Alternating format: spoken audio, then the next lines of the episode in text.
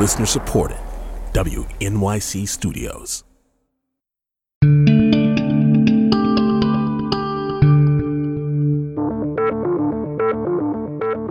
It's Politics with Amy Walter from The Takeaway, and you're listening to an encore edition of our Politics of Climate Change episode. Scientists have painted a bleak picture of a future if we fail to curb emissions. But we've already started to witness the fallout from a warming planet. Fires across California are wreaking havoc and devastating communities. The desperate situation in the Bahamas, the death toll from Hurricane Dorian is rising. Tens of thousands of people in North Carolina are starting to tally the damage from Hurricane Florence. Early estimates show this storm caused as much as twenty-two billion dollars with a B in destruction. Barry is packing winds of up to sixty-five miles per hour. Torrential rains and flash flooding remain a major problem. The increase of greenhouse gases entering the atmosphere will cause sea levels to rise, heat waves to become more extreme, and allergies to become more severe. Plants will go extinct, floods will destroy homes, and people will be displaced. The implications of a warming planet are severe, and climate change has long been an issue of importance to progressives and environmentalists. But recently, we've seen it morph into a potent political issue. People who are economically disadvantaged and people of color, many times they're the ones left behind. I strongly believe this is a fight against powerful interests. They don't get to make our kids sick. They don't get to shorten lifespans, because it increases their profitability. We are the most powerful country on earth. We should be leading the world to a global energy transition, and you have a president who thinks it's not real. Bernie's not wrong. Donald Trump swept into office, promising to withdraw from the Paris Climate Agreement and curb climate regulations in favor of business. But before we get into the specific policies and the politics of these policies, let's take a look at the scale of the problem. To help us do that is Rachel Cleetus. She's the policy director with the Climate and Energy Program at the Union of Concerned Scientists, a science-based advocacy organization. Our uh, human-caused emissions from burning fossil fuels and cutting down tropical forests uh, are uh, creating uh, carbon emissions, heat-trapping emissions that are accumulating in the atmosphere. And as they accumulate in the atmosphere, they are causing the planet to warm. We've already seen about a degree of warming already, uh, global average temperatures uh, going up since uh, the Industrial Revolution because of these heat-trapping emissions. And unfortunately, emissions are continuing to rise, and because of that, a lot of the impacts uh, related to warming temperatures are worsening. And those include things uh, ranging from worsening heat waves, droughts, Uh, extreme weather events being intensified, like uh, extreme storms, extreme precipitation, rising sea levels, worsening wildfire seasons, a range of impacts like this that are having profound effects uh, on people's lives already, and that will continue to worsen if we fail to curtail these heat-trapping emissions. We're no longer waiting to see the ramifications of what it's like to release greenhouse gases. The shock is here. Climate change is already here and now. It's already affecting people's lives uh, through worsening flooding events and wildfires and droughts and heat waves. Uh, it is uh, being driven by rising heat-trapping emissions uh, from human activities. There's no doubt about that. Um, and what they lay out is a picture where we've already seen an increase uh, in, for example, extreme precipitation events all around the country. We've seen temperature increases all around the country. And its impact won't be distributed evenly. The thing that uh, concerns me uh, the most is that while climate change is affecting us all and will affect us all, uh, there are some people who are going to be disproportionately affected. And we're already seeing it when extreme weather events play out, like Hurricane Dorian most recently, uh, that devastated the Bahamas. It is uh, the low-income folks, often communities of color, the people with the least resources, who can't get out of the way, um, who don't have uh, the wherewithal to uh, rebuild their lives post-disasters, uh, who end up suffering the most. So that's really what keeps me up at night. It's this uh, this really harsh layer of climate change that's coming at us, uh, coming at many, many people. Rachel Cleetus is policy director with the Climate and Energy Program at the Union of Concerned Scientists. Now that we have an idea of the size and scope of the problem of climate change, it feels like a good time to check in with what the administration is doing. When President Trump was campaigning, he promised to work on decreasing environmental regulations that he believed were stifling economic growth. Two and a half years in, I asked Kendra Pierre-Louis, climate reporter for The New York Times, how he's done with this. So one of the things that I do at The New York Times with two of my colleagues is we put together a rollback tracker that sort of looks at what rules has he rolled back.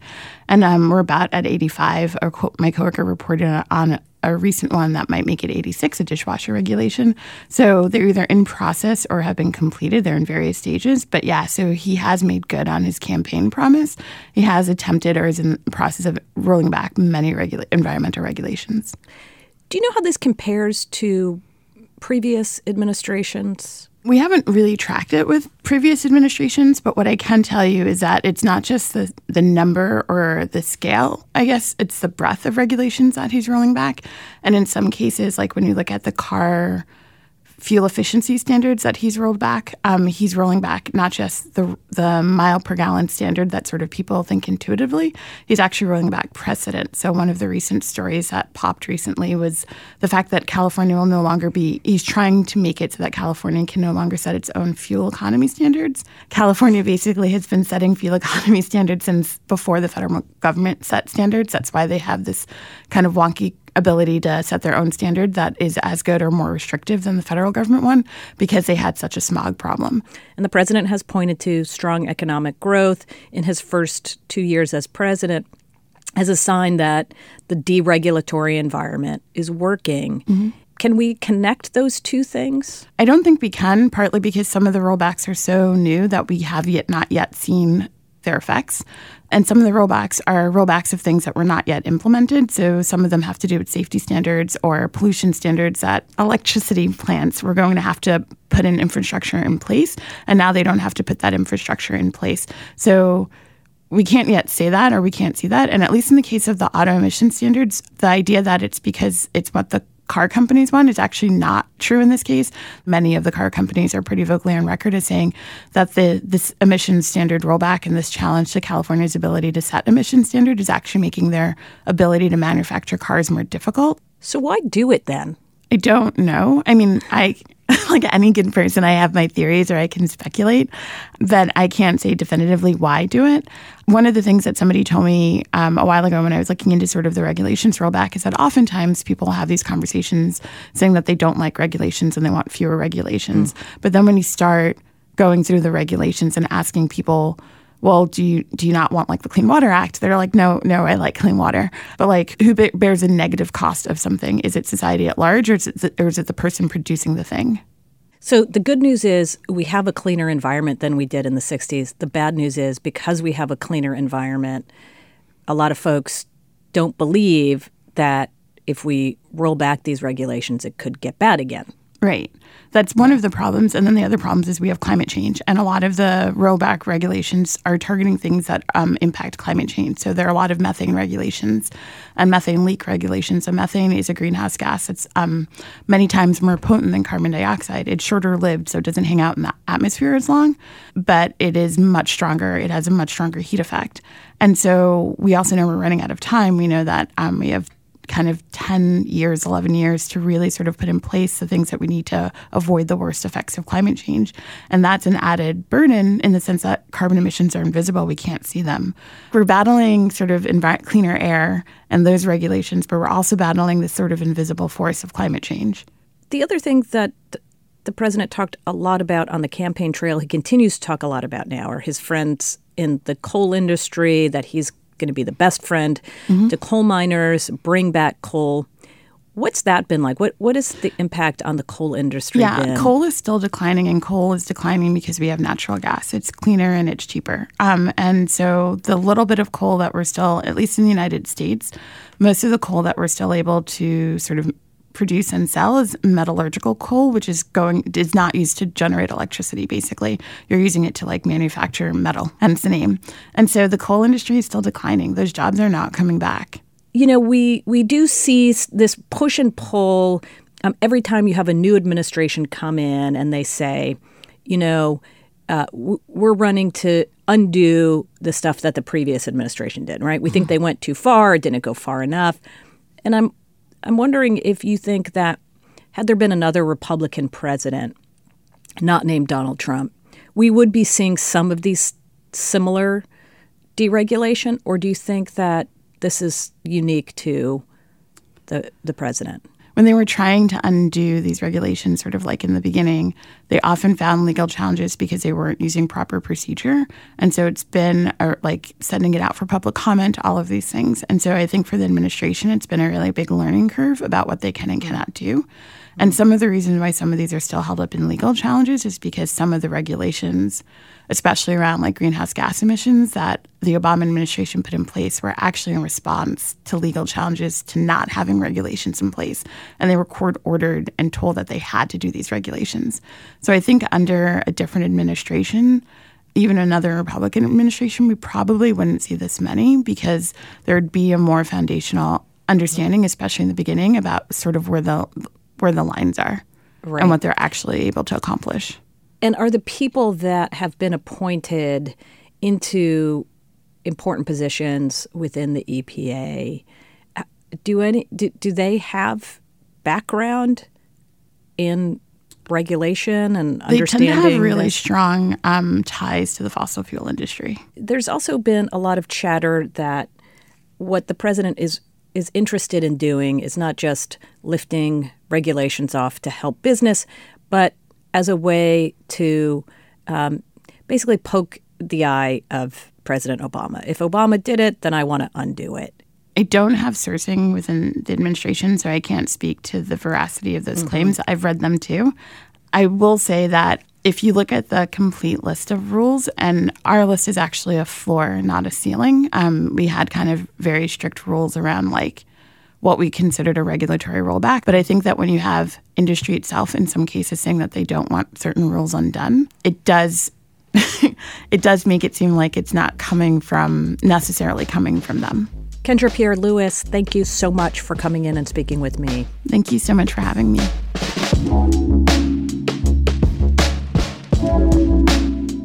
Since he took office, President Donald Trump has made it a priority of this administration to roll back regulations that were established to safeguard the environment and curb greenhouse gas emissions. Doing so, Trump has argued, will unleash economic growth and bring back struggling industries like coal mining and manufacturing. This is a great day for American workers and families, and today we're unleashing American energy and clearing the way for thousands and thousands of high-paying American energy jobs. To put the Trump administration's legacy on climate change in perspective, I wanted to talk to someone who understands the role that government plays in setting environmental standards for the country. Christine Todd Whitman is the former governor of New Jersey and was the administrator of the Environmental Protection Agency under President George W. Bush. She has been an outspoken critic of the Trump administration's handling of environmental issues, saying on C N N that the administration is hamstringing scientists in their ability to do their work. During her tenure at the E P A, she also clashed with members of the Bush administration for advocating tougher environmental regulations. I started out asking her about how the E P A can balance industry, science, the environment, and government.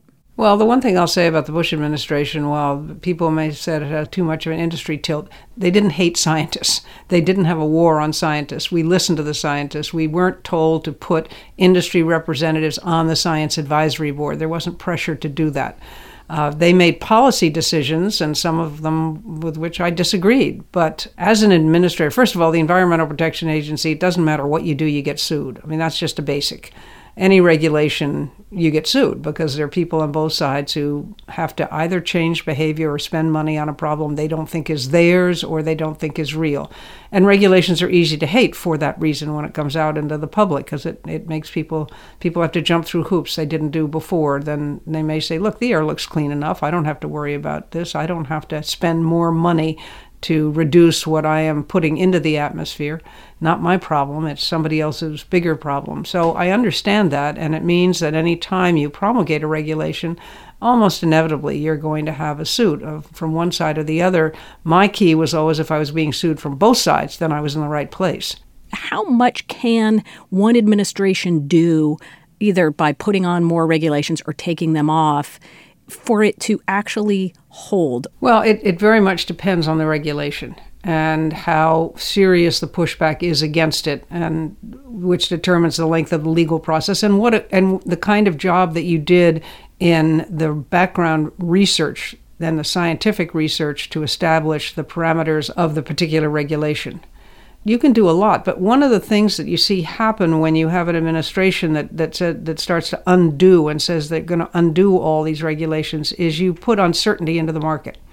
And companies don't make the investment in technological improvements if they don't think they might have to. And if it's in the courts, you know, there's no cutoff point until the decision is made. So that has an impact in and of itself. Whether the regulation goes through or not at the end is a different thing, but just the uncertainty that comes into the market because they see that regulations are being pulled back is they pretty much know. It's interesting, uh, when you get into the courts, they have kind of an idea of how good their suit is and how liable they are to, to win it, and some of it's just stalling so they can keep doing what they've been doing for a while longer. But when you have an administration that keeps changing things all the time, that's when you get the real uncertainty, and they aren't making the decisions, that, that the long-term decisions that they need to make. And it's going to be much harder, frankly, on many industries if, in the end, some of this stuff is thrown out in court and the original um, the original reg- regulation sticks, because they're going to be behind. And so if a Democrat is elected in twenty twenty and comes in and says, okay, now we're going to undo all of the stuff that the Trump administration did, how hard is that to unravel? Well, I hope if they, when they come in, that they will be more systematic, and they'll start with science and start with getting the scientists and the science advisory boards up to snuff and start doing the basic research, take on the big ones. I mean, the first thing they'll probably do that all of the candidates have said they will do is put us back into the Paris Accords and start to deal with the issue of climate change. That can move things forward pretty fast because things are happening to reduce our emissions, not thanks to this administration, but thanks to what's going on around the state and in the various cities and throughout the country. So they'll have, I believe, more of a responsive public to what it is they want to do.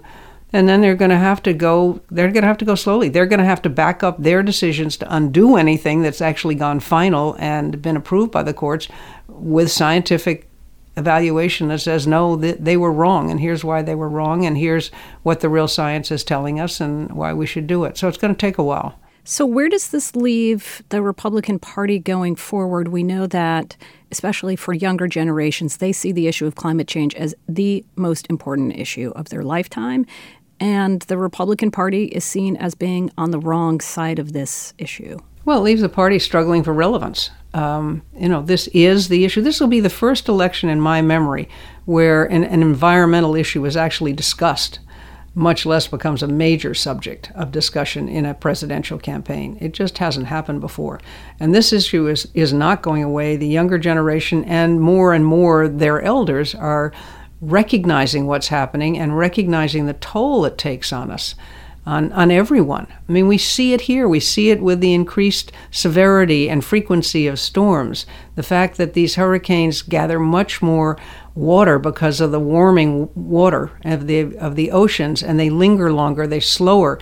Uh, look at what's happening happening in Houston um, now. It's one of those things where it's people are actually seeing it. If you look at any poll of the American people overall, you see that they absolutely believe that the climate is changing, that humans have a role to play, and we should be doing something about it. As a Republican, what is your advice to the Republican Party on how to address this? What should they be, at the very least, doing? At the very least, they have to acknowledge this is an issue, that there's a problem here. You don't start talking and you can't reach conclusions if you can't get everybody to at least look at one another and say, okay, we get it. There's an issue here. Now let's sit down and see what we can do about it. They've got to engage with, with Democrats, and Democrats have to engage with Republicans. They have to put aside all this partisanship that we see driving everything today. And the Republicans in particular have to say, okay, I get it. This is important. This is an issue. Humans have a role to play here, and we're willing to sit down and talk about what are the best ways to address it while still keeping our economy growing, as we have done in the past over and over again. Governor Whitman, thank you so much for taking all this time to speak with me. Really appreciate it. Well, my pleasure. And again, thank you for doing this.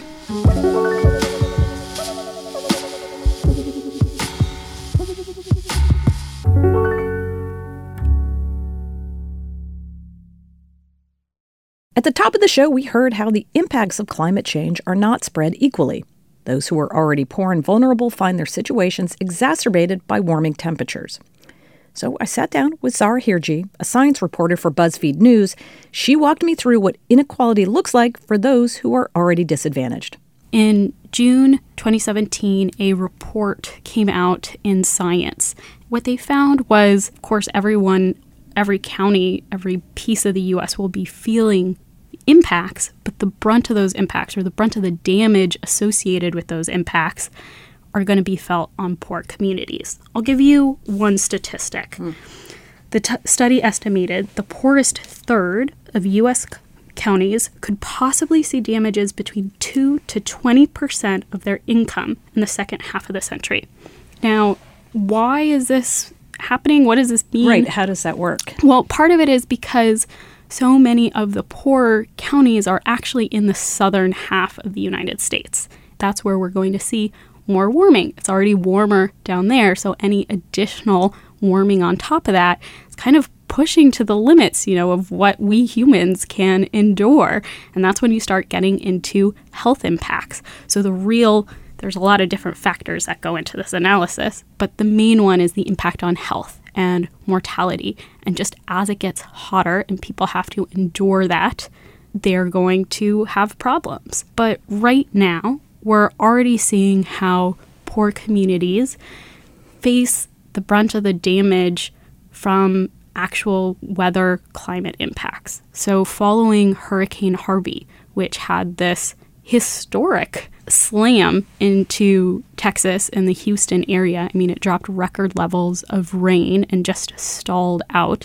You know, there was no part of the Houston area that wasn't impacted by flooding. Some of the affluent areas, some of the poorer areas.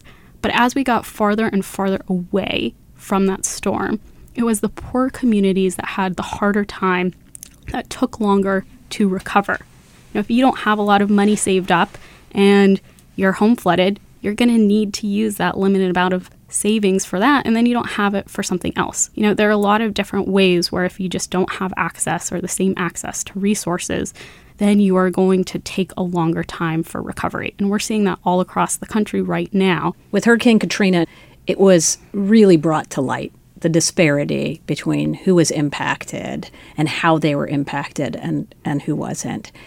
Shouldn't cities and states then have taken a lesson from that on how to lessen the disparate impacts? I think there's just a general higher level of vigilance in ensuring that some of the communities that may not have, say, access to cars, but if they need to evacuate, ensuring that there are buses or ways that they can get out, or giving them enough time to figure out how to do that.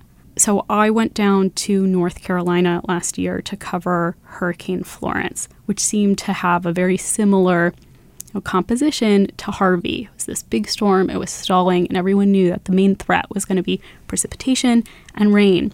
And the governor there, Governor Cooper, literally like over a week out was taking it very seriously. They provided a ton of buses and people were showing up in the Raleigh area, which is very far from the coast, um, days before the event. But that does require a level of commitment from state officials, from local officials, from the federal government. And whether or not that's happening all across the country and all of the areas where, you know, there's a risk, it's hard to be seen. Over these next twenty, thirty, fifty years, we are going to see more migration based on climate. That usually you see humans moving. Violence is a big reason to to try to leave your home country, but that that climate is a big push for that. And are countries equipped to handle what could be a mass migration in these next years?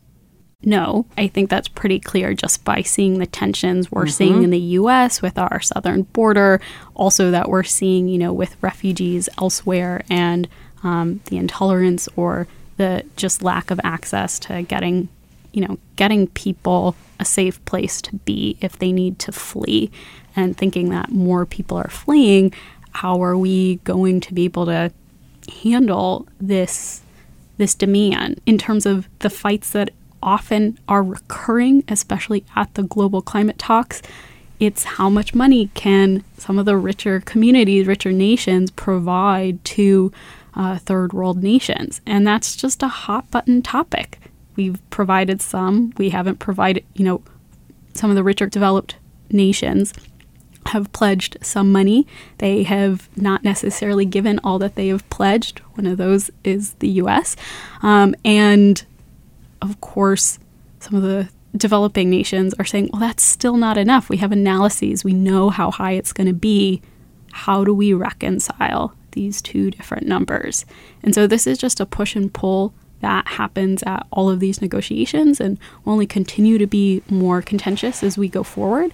I will say, you know, kind of zooming back into the U S, uh, with some of the Democratic candidates that are running for president, uh, Julian Castro, the former housing secretary under Obama, in his climate plan, he's actually talked about um, wanting to create a climate refugee status.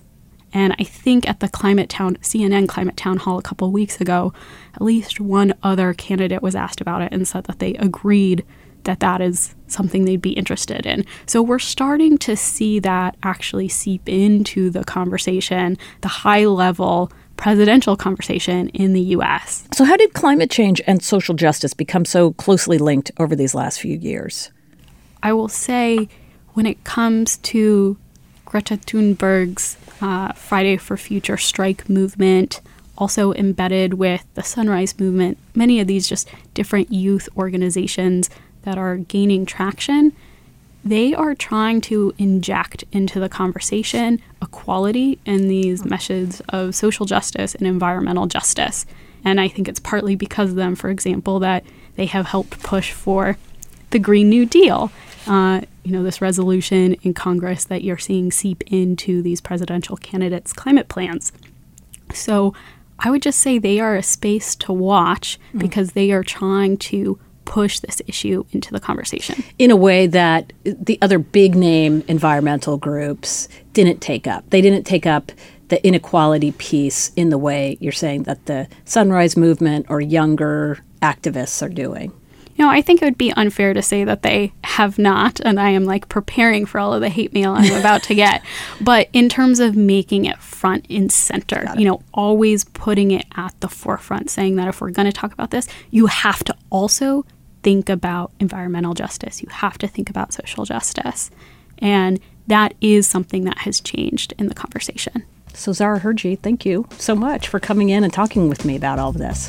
Thank you for having me. This has been great. We've been hearing from a lot of those young people that Zahra mentioned. Here are a few of them. Hi, my name is Xiye Bastida. I am seventeen years old. I am a climate justice activist. I am currently a high school senior at Beacon High School. My town in Mexico, San Pedro Tultepec, uh, was in twenty fourteen, it was hit by drought, and you could feel that it wasn't raining at all and see it on prices of food that it was just getting too expensive because it was in shortage. My name is Azalea Dans. I'm sixteen years old. I'm a senior at the Bronx High School of Science, and I'm a core organizer for the New York City Climate Strike Coalition. When I was ten years old, I lived in the evacuation zone of Hurricane Sandy, but due to like personal family circumstances, we weren't able to evacuate because my parents couldn't stop working. And so I witnessed firsthand the impacts of extreme flooding and extreme weather events, even in a place as Um, privileged and um, well-resourced as New York City. Um, and it wasn't until several years later that I realized that the effects of Hurricane Sandy were only worsened by the climate crisis. And I was shocked to hear that I didn't know that, and that wasn't widely publicized information. We go now to Pennsylvania, a state where the politics of climate change is front and center. That's because the economy in the state, particularly in western Pennsylvania, revolves around things like fracking, drilling, steel, and plastics manufacturing. I talked with Allegheny County Executive Rich Fitzgerald about how much the economic livelihood of the area relies on these industries. The biggest construction project in America is, is happening right outside of Allegheny County in Beaver County. The Shell petrochemical plant, um, the cracker plant, as we as we know it here in western Pennsylvania, thousands and thousands of jobs. Um, I think there's over six thousand jobs in building it. But but even more importantly, there's a, it's a seven billion dollars project where you're bringing seven billion dollars of wealth uh, into western Pennsylvania. And it's not just the, the folks who are building the plant, uh, but it's also the engineers working on the plant, the geologists who are, who are working, um, the, the, the legal people, the, the financial people. It's created a, a tremendous ecosystem. When this plant opens in a couple of years, we're going to see uh, a resurgence of manufacturing around plastics, uh, the likes of which we have not seen here in western Pennsylvania. So it is an absolutely huge economic benefit to what's happening here uh, in western Pennsylvania. As you know, there's also a lot of concern from people in your community, around the country, about the environmental impact of this sort of energy extraction. And I'm wondering if you can tell us how you balance those things out. You're, yeah. you're absolutely right. And I think that's a big part of, of how we have to do this and have to do it in a sustainable uh, in a responsible way. When I say we, I mean the entire community. You know, while while Shell or any company that's here uh, doing the extractive industries, um, we've got to make sure that our regulatory agencies, whether it's at the federal level with the E P A, at the state level with our Def- Department of Environmental Protection, the D E P, or even the local uh, municipal uh, enforcement, make sure that this is done right. And if and if folks are doing things wrong, they need to be punished. They need to be uh, in uh, the the laws need to be enforced. So I think we can balance it. It, it. it really has to be balanced because you know we're not going to get away from energy and from plastics anytime soon. So we need a transition to move towards that, but we need to do it in a responsible way.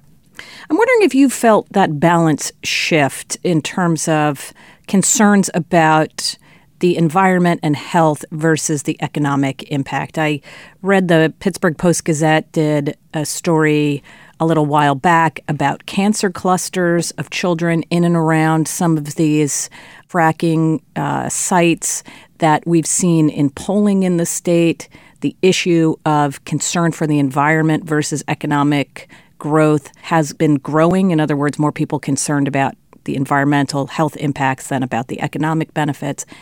Are you seeing that as well from your constituents? Well, absolutely. I think I, I think that the stories that you've seen uh, regarding things that are happening in, in and around Washington County, particularly in, in Cannon, the town of Cannonsburg, um, and, and the study that has been undertaken to determine why and, and, and if there are any are there any links to some of the things that are happening there. So yes, I, I don't think we can we can turn a blind eye to what, what could possibly be some environmental concerns, uh, but we also can't rush to judgment without the science and the facts. Science matters, and I think that's a really important aspect of, of what we're doing. If you can, I'd love for you to weigh in on what you're hearing from the twenty twenty presidential candidates. We know that the Green New Deal, for example, has been sort of a centerpiece for many of these candidates. Tell me what you think your constituents, how they will react to something like that, whether that will be a benefit to the Democratic candidate in getting votes from western Pennsylvania. Well, I think if if you're talking about the, the Green New Deal as it's lined out, uh, it would really hurt uh, the Democratic candidate's chance of winning western Pennsylvania. And I don't know how you can win the White House back without doing well in western Pennsylvania. We saw that uh, in twenty sixteen, uh, in which, uh, while in the urban core, uh, Hillary Clinton did very well. Um, we won by more than we had ever won before in and around the city of Pittsburgh. But once you went out into the rural areas, we had lost in ways that we had never lost before, thirty, forty, fifty-point losses uh, in some of these counties. So if if we're going to have extreme positions around shutting down the fossil fuel industry, around the Green New Deal, I think it will be very difficult for the Democrats to win the White House. There seems to be something of a generation gap, and I want to see how you, uh, if you've seen this as well, that yes, there are many Democrats who say bread and butter issues, this is what Democrats need to focus on, a ban on fracking would really impact western Pennsylvania in its pocketbook very detrimentally. But then there are the younger voters who say, this is the issue of our time. If we don't solve this now, we're never going to we're not going to inherit a world that we want to live in. And you're not going to get my vote unless you are, as a Democrat, this is what they're saying to Democrats, you're not going to get our vote unless you have big, bold changes. I'd love for you to, to weigh in on how you see well, that. And, and you're right. There is there are some generational polls from both sides that want to see things happen. And Pittsburgh certainly is living that. We're, we're, we're becoming a much, much younger uh, city with, with people that are, you know, tech savvy, and uh, the Google uh, folks and Facebook and all those big companies that are that are moving here um, and, and growing operations here. So there is, there is a, a, a tension, if you will, uh, that does occur. But I also think there there is a pragmatism. I, I think the younger generation also doesn't like to see what's happening in the White House right now, doesn't want to see uh, some of the things that, that are happening at the E P A, uh, happening around guns, happening around, you know, other issues along those lines. So uh, I, I do think at the end of the day that, that we realize – Um, you know, with the old line, don't let the, the perfect be the enemy of the good. We want to move forward in a, in a, in a good way, but we also realize, I think most people realize, if we go too far to an extreme, uh, we'll end up with nothing. Rich Fitzgerald, thank you for taking the time to talk with me today. Amy, good to be with you, and I, I got a feeling we're gonna we're gonna see you and hear from you a lot over the next uh, year, year and a half. I first became aware of climate change probably when I was in fifth or sixth grade. That's Leandra Mira. She's eighteen years old, and she's from Pittsburgh, Pennsylvania. And I remember learning about how bad greenhouse gases were and the effect that they were having on our atmosphere. And then every year since then, I've been seeing headlines of it being the hottest year on record. And it's not just the rising temperatures that are alarming to her. The climate crisis looks like the wildfires in California and Hurricane Dorian and the droughts that we're seeing with farmers and all of those different catastrophic weather patterns that we're seeing. But the climate crisis for me also looks like a future that's a lower quality of life for most people and a future with less availability of food and clean water and just things like that that we have every day that we might not have fifteen or twenty years from now. For the last seventeen Fridays, Leandra has been leading a silent sit-in outside the city-county building in downtown Pittsburgh. She's part of a new youth-led movement of climate activists demanding global action to combat climate change. For Leandra, that action starts at home. The best way to do something is going into your community and seeing the environmental issues there, because more than likely, they're linked to the climate crisis. So for me in Pittsburgh, the biggest issues are air pollution, which adds C O two to the atmosphere and leads to warming of the earth. So I decided that instead of just like taking in these depressing headlines and articles all the time and never knowing the right way to solve it, I would take three different issues in my community, or four, or two, or however many you want, and do work in your community to solve those. The air pollution that Leandra is referring to comes from things that are big business in Pennsylvania: fracking, drilling, steel, and plastics manufacturing. When completed, this facility will transform abundant natural gas, and we have a lot of it, fracked from Pennsylvania wells, which they never would have allowed you to take if I weren't president. So what does Leandra say to the people who ask about the economic benefit? That question immediately makes me think always of this scene from Parks and Recreation where Leslie Knope is in a debate with Bobby Newport, and pretty much he's saying that if the town doesn't vote for him, he'll his father's going to shut down the candy-making plant that they have. Recently, my dad told me that if Leslie Knope wins the election, they'll probably have to move Sweetums to Mexico. That would be terrible, of course. Thousands of people in this town would lose their jobs, and we all wouldn't have candy. Then Leslie's response is, I won't let someone hold this town hostage.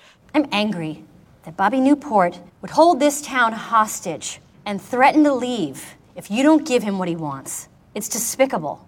Corporations are not allowed to dictate what a city needs. That power belongs to the people. That's what I think of when I think we need to ban fracking, we need to shut down these plants that are leading to cancer in communities and leading to higher asthma in communities and all of these different things. And the question is always, well, what about the jobs? But at what point do we say that lives, human lives, are more important than jobs? And also, concerning the ethane cracker plant, there's only six hundred jobs or permanent jobs from that plant, and three hundred of those jobs Shell is bringing from other parts of the country. So in reality, there's only three hundred jobs being given to people in Western P A for that plant. And that's not really that many for a plant that's so large and going to do so much damage to Pittsburgh. It's the human lives that Leandra thinks are left out too often in the framing of this debate. People think of the climate crisis as only a scientific issue, but it's also a human rights issue. And we've not completely solved human rights issues, but we have made huge, huge progress. I think that we need to treat the climate crisis the same way, where it's human lives that we're speaking about and it's our futures that we're speaking about. So for me, it's taking action, striking, electing people who will do something about this, than hoping for the best. We know that climate change has squarely entered the political debate. According to a Pew poll, a majority of U S adults say protecting the environment should be a top priority for the president and Congress. But for climate activists like Leandra, dealing with it will take more than platitudes. The one thing that I've learned as a climate activist is that while words of support are amazing, the only thing that really matters at this point is action. So if I'm speaking with an elected official or a business or anything, I love hearing them say that they care about the environment, but I don't put a lot of weight on their words until I see them actually do something that is going to positively impact the climate crisis. Leandra Mira is a youth climate activist in Pittsburgh. All week, we've been hearing from you about how your kids feel about climate change. This is Lisa Zimmerts. I am calling from El Cerrito, California. Five years ago, when my oldest was fifteen, I asked them on a scale of one to ten, how concerned were they about climate change? They faux laughed and said, twelve. Kaya Morris, Bennington, Vermont. Two days ago, my eight-year-old son cried himself to sleep on thoughts of our planet's destruction. He pledged again to become a scientist and to create solutions. My child feels it in his bones without understanding the fullness of what we are facing. Some might say that he is too young, but he sees, he knows, he weeps. I have to explain the causes and show him ways to take action every day. So we will join the climate strike on the twentieth.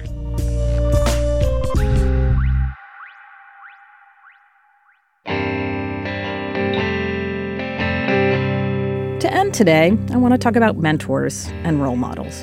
I've been fortunate to have both in my life. People who help guide you and shape you, often without you even understanding or appreciating their impact on your life. One of the big downsides to getting older is having to say goodbye to those you can't imagine the world without. In twenty sixteen, it was Gwen Eiffel, the pioneering P B S news anchor, who I've looked up to and was lucky enough to call a friend. This last week, it was Cokie Roberts of A B C News and N P R. I worked with Cokie at A B C for a number of years, but I followed in her large footsteps for many years before. She proves that representation matters. Before Cokie, there weren't all that many women doing what I do now, going on T V or radio to talk politics. That was a man's space. But thanks to Cokie, I could finally see a place for myself there. Both Cokie and Gwen were incredibly generous with their time and their commitment to lifting up women in the news industry.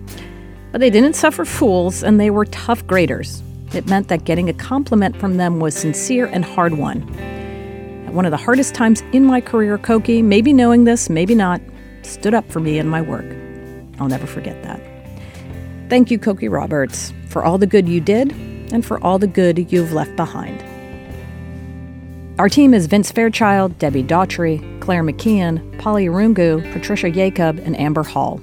Our executive producer is Deirdre Depke. You can always find us on Facebook and leave us a comment there. You can call us at any time at eight seven seven eight M Y Take or send us a tweet. I'm at Amy E. Walter. The show is at The Takeaway. Thanks so much for listening. This is Politics with Amy Walter on The Takeaway.